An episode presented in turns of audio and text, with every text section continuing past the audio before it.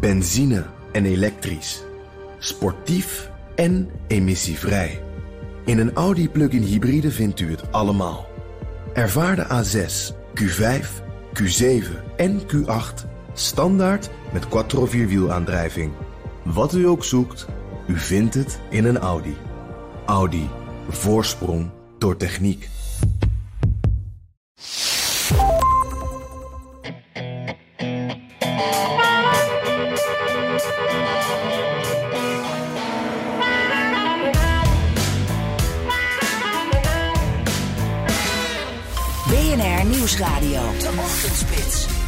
Week na de midterms, de tussentijdse verkiezingen in Amerika, zijn nog steeds niet alle uitslagen binnen. Maar wel is duidelijk dat de Democraten de Senaat in handen hebben. Bij het Huis van Afgevaardigden hebben de Republikeinen nog steeds de beste papieren. Maar toch valt er voor beide partijen veel te halen. En likken de Republikeinen hun wonden. Bij ons Amerika-correspondent Jan Posma en buitenlandcommentator Bernard Hammelburg. Samen de makers van de Amerika-podcast. Mannen, goedemorgen. Goedemorgen. Goedemorgen, Bas. Zullen we allereerst even over die Senaat spreken? Want die blijft in handen van de Democraten. Nu Nevada definitief gewonnen is door die partij. Maar 6 december is die runoff in Georgia. Uh, en cruciaal. Uh, waarom is dat nog cruciaal? Want ja, dat zou de, de balans een licht doorslaan. Maar de Democraten hebben hem toch al. Uh, Bernard of Jan, een van jullie beiden of allebei maar ook. Ja, zal ik deze even pakken? Dat is ja. eigenlijk twee belangrijke redenen waarom die ene zetel to toch een groot verschil maakt. De, de, eerste is dat bij die minimale meerderheid van 50 senatoren, hè, waar we nu op staan, en, en, en wat ook de situatie was, dan moet je natuurlijk altijd iedereen bij je houden. Er is er geen enkele ruimte voor een dwarsligger. En we hebben natuurlijk juist de afgelopen twee jaar gezien dat er soms echt wel dissidenten zijn bij de Democraten. Die Joe Manchin, hè, Kirsten Sinema. En met één senator erbij krijgen die dissidenten al wat minder invloed. Dus dat is heel belangrijk. Mm -hmm. En punt twee, in die senaatscommissies uh, hebben de Democraten dan ook echt een meerderheid. In plaats van dat het daar uh, gelijk aantal commissieleden voor beide partijen is. Ja. En dan kun je dus ook makkelijker beslissingen nemen. Bij stemmingen win je dan uh, makkelijker. En bijvoorbeeld bij de aanstelling van een rechter kan het ineens een stuk sneller gaan. Mm -hmm. Dus dan maakt één zetel toch ook echt een groot verschil. Want uh, Joe Biden wil er natuurlijk zoveel mogelijk rechters ook doorheen krijgen de komende periode. Ja, precies, dat begrijp ik. Nu dus Georgia, 6 december. Daar staat meneer Warnock van de Democratische kant tegenover meneer Walker van de Republikeinse kant. Uh, ja, het was, het was een tie bijna. Hè. Ze waren bijna 50-50. Deze verkiezingen, Bernard, zijn echt opnieuw. Hè. Het is niet zo dat je een, een soort tweede ronde hebt, maar dit is gewoon een nieuwe verkiezingsronde. Ja, nou ja, het is, het is allebei. Het is een tweede ronde, ja, ja. Uh, kun je zeggen. Maar iedereen moet weer naar de stembus, wil ik maar zeggen. Maar zo, iedereen moet weer naar de stembus. Ja. En, uh, en uh, dan moet er dus één van de twee, die moet duidelijk winnen. Mm -hmm. en dat is omdat bij de eerste ronde geen van beide 50% heeft gehaald. Ja. Um, en het is, zoals Jan uh, zegt, uh, echt heel belangrijk. Dat was het vorige keer ook hè, met uh, Georgia. Vanwege, de, ik denk dat die commissies eigenlijk het belangrijkste is. Omdat het gaat niet alleen om de meerderheid in die commissies. Maar ook het feit dat dan de democraten van al die commissies ook de voorzitters zouden kunnen aanwijzen. Mm. En in een 50-50 verdeling zoals het nu is is dat een kwestie van onderhandeling. Ja. Uh, want weliswaar hebben formeel de Democraten de meerderheid. Maar eigenlijk zijn het, uh, is, is dat een kunstje vanwege die, de vicepresident. Ja. Dus in de oude constellatie waar, waren die, die, die uh, voorzitters verdeeld over beide partijen. En dat, vandaar dat iedereen nu ja, met zoveel spanning kijkt naar, naar Georgia. Ja, nou, Georgia wordt belangrijk. Joe Biden was optimistisch gestemd, want hij is ook blij met de opkomst, zei hij. A majority again, and we're focusing now on on Georgia. We feel good about where we are.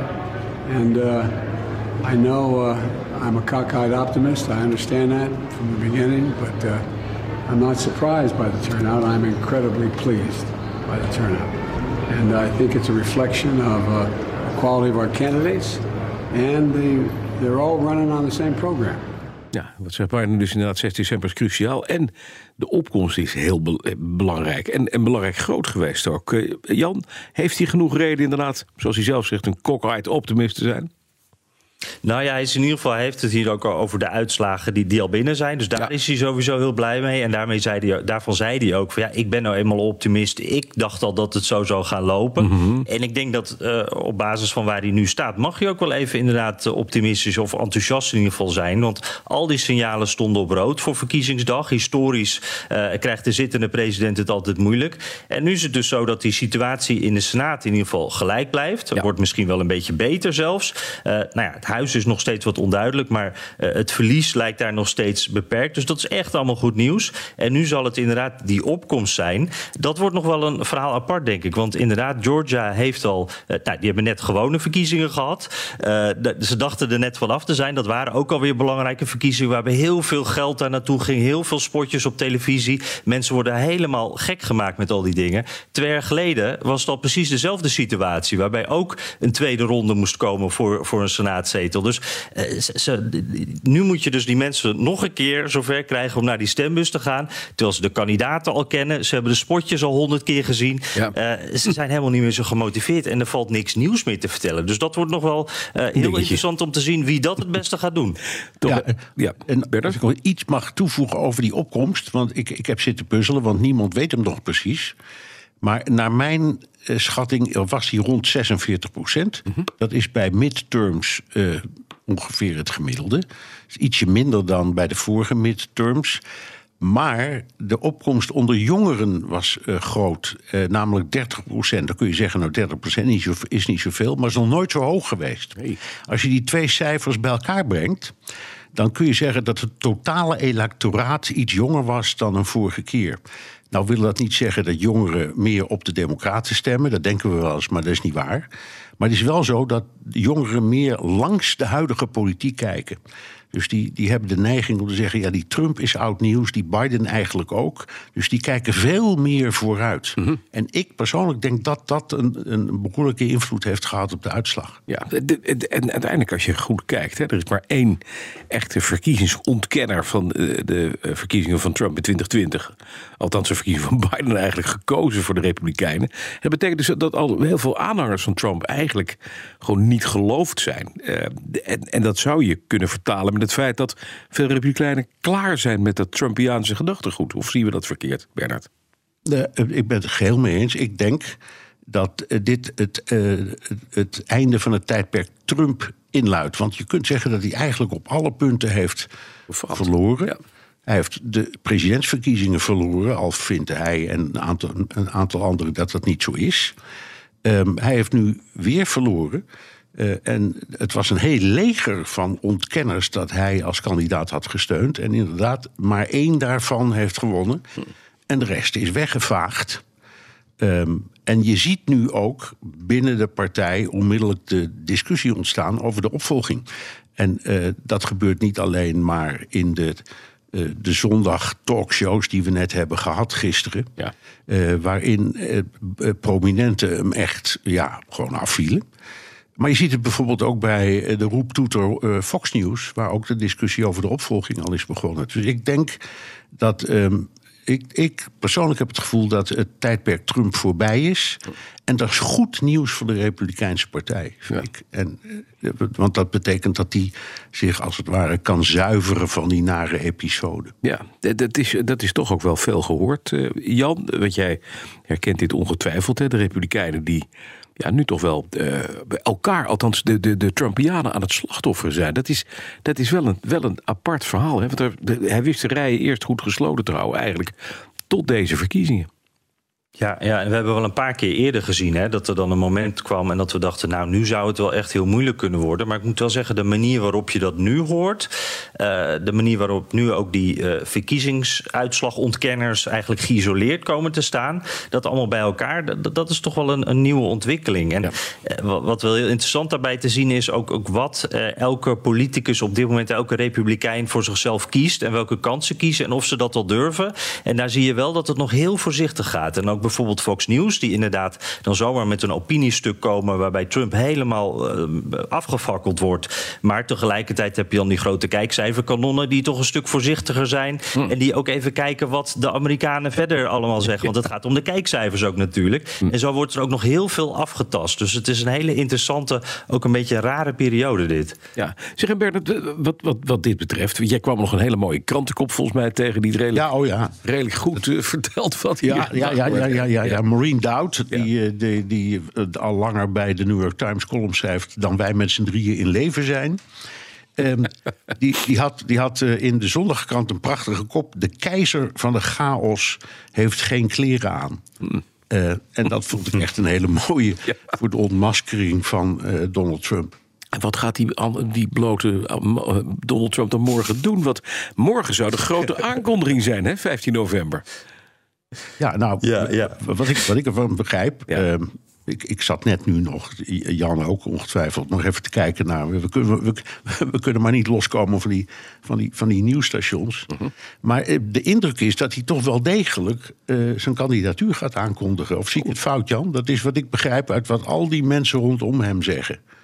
Ja, ik heb dat gevoel ook. En hij zit in, in een lastig pakket, hè, want hij dacht van deze midterms maak ik een springplankje. Hiermee kan ik zo eh, op het succes hiervan kan ik zo eh, doorstoten als de belangrijkste kandidaat. Nou, dat is nu net even wat anders. Maar hij zit natuurlijk ook in de situatie dat hij dit heeft aangekondigd.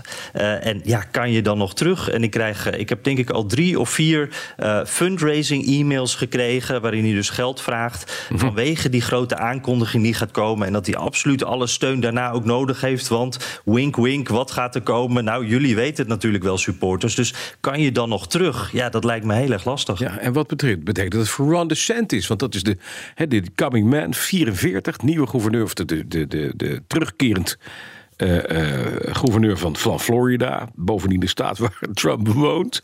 Die, waarvan hij gezegd heeft dat is Ron de Sanctimonious, Ron de Schijnheilige. Maar die, die scoort hoge ogen volgens mij. Nou, hij heeft zelf ook op hem gestemd. Hè? Ja. Dat, hij kon niet zo veel anders. Nee, precies. eh, als- Je moet wat.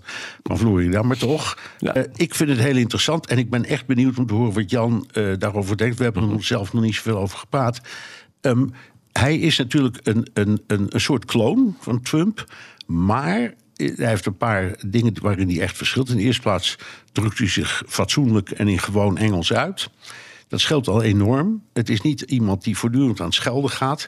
En hij is bij het innemen van al die radicale standpunten net even iets voorzichtiger. Ehm, en daardoor pakt hij een veel breder publiek en wordt hij veel interessanter als partijleider. Het blijft een hele conservatieve, je zou kunnen zeggen, bijna extreemrechtse man. Maar van een soort en een, een eh, ik zal maar zeggen, een, eh, ja, de manier van optreden, waar die naar mijn idee bij een eh, brede groep Republikeinen heel goed gaat vallen. Ja, ja dat, en het valt mij ook op dat eigenlijk al een jaar lang is dit de naam die je het meeste hoort als ze zeggen van nou als het dan niet Trump wordt, dan, maar maar Ron DeSantis. En ook ja, en bij de laatste eh, campagnes eh, dan vraag je het ook altijd eventjes, hè, sta je nog achter Trump of, of zou het iemand anders moeten zijn? En dan hoorde ik toch steeds vaker eh, mensen zeggen nou eigenlijk die DeSantis die, die heeft niet al die bagage die Trump heeft. Hij heeft misschien wat minder charisma uiteindelijk, maar er zit ook wat minder drama aan. En, en dat vinden we eigenlijk wel fijn, want we willen eigenlijk ook wel een beetje door. En dat waren dus republikeinen die dat zeiden. Dus dat is wel echt eh, de- de- een interessante ontwikkeling ook. De, de vraag is nog een beetje, want die DeSantis is ook slim. Dus die laat Trump nu een beetje hem aanvallen en die laat hem maar roepen. En Ja. die doet ondertussen nu zijn werk als gouverneur. Maar de vraag is ook, hij is nu net herkozen. Gaat hij het al doen? Eh, en wanneer zou die dat dan gaan aankondigen? Want Ja, we weten nog helemaal niet of DeSantis het ook wil nu. Hij wil het uiteindelijk, maar gaat hij het nu ook doen? Ik was, de, ik was de afgelopen week in Florida. En de mensen die ik sprak, allemaal rondom me heen, waren er absoluut van overtuigd dat hij het gaat doen. Ja. En die, ze konden niet wachten, zo gezegd. Nee, precies. Maar Nou, daar heb je het. Dankjewel, Amerika-correspondent Jan Posma en buitenlandcommentator Bernard Hammelburg, beide vanuit Amerika.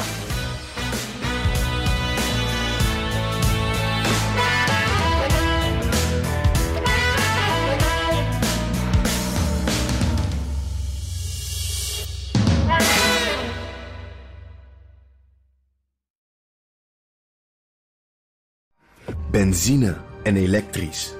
Sportief en emissievrij. In een Audi plug-in hybride vindt u het allemaal. Ervaar de A6, Q5, Q7 en Q8 standaard met quattro vierwielaandrijving. Wat u ook zoekt, u vindt het in een Audi. Audi. Voorsprong door techniek.